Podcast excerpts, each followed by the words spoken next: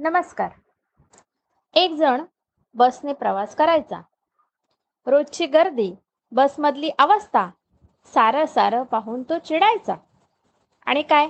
Blood pressure त्याचं वाढायचं. एके दिवशी असंच बसमधल्या गर्दीमुळं त्याला बसमध्ये चढताच आलं नाही. मग काय? तो खूप खूप चिडला. दुसऱ्या दिवशी बसमध्ये चढता आलं पण बसायला जागाच नव्हती. त्यामुळे तो खूप दुःखी झाला. तिसऱ्या दिवशी बसायला कॉर्नरची जागा मिळाली.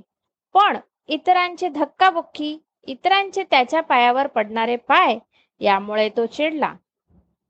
चौथ्या दिवशी तीन सीट पैकी मधली जागा मिळाली. तर काय? दोन्ही बाजूच्या लोकांमध्ये सँडविचेस झाले. आणि उकडणं तर काय? त्यामुळे तो पुन्हा अस्वस्थ आणि पुन्हा चिडला. पाचव्या दिवशी त्याला खिडकीपाशी जागा मिळाली. छान विंडो सीट असूनही त्याला मात्र तिथे अति थंड हवा पावसामुळे होणारा त्रास पाहून पुन्हा ब्लड प्रेशर वाढलं. हे राम परिस्थिती कोणतीही असली तरी गृहस्थ दुःखीच. या उलट त्याचे एक मित्र होते. ते मात्र फारच आनंदी समाधानी आणि नेहमी हसतमुख.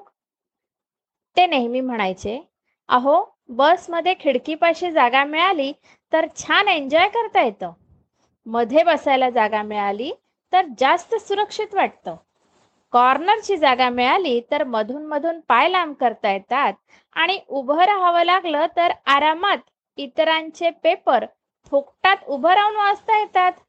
या गृहस्थांची तब्येत मात्र नेहमीच ठणठणीत no BP no heart problem मित्रांनो कोणतीही परिस्थिती असली तरी आपल्याला काहीतरी मिळालेलं असतं आणि काहीतरी मिळालेलं नसतं. जे मिळालेलं नाही त्याचा जास्त विचार करणं आणि त्यामुळे दुःखी होणं हे मानसिक अनारोग्याचं कारण ठरू शकतं. समोर मनाविरुद्ध होणाऱ्या गोष्टींकडं आपला बघण्याचा दृष्टिकोन कसा आहे यावर आपलं आरोग्य अवलंबून असतं. G O D I S N O W H E R E हा ही अक्षरं मी इंग्लिशमधली ही काही अक्षरं सांगितली आहेत.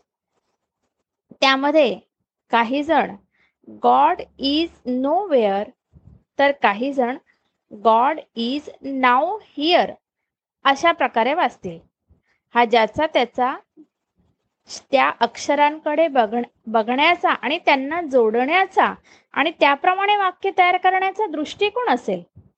आयुष्याचंही असंच काहीतरी असतं. आपण बघू आपण त्याच्याकडे बघू तसं. धन्यवाद.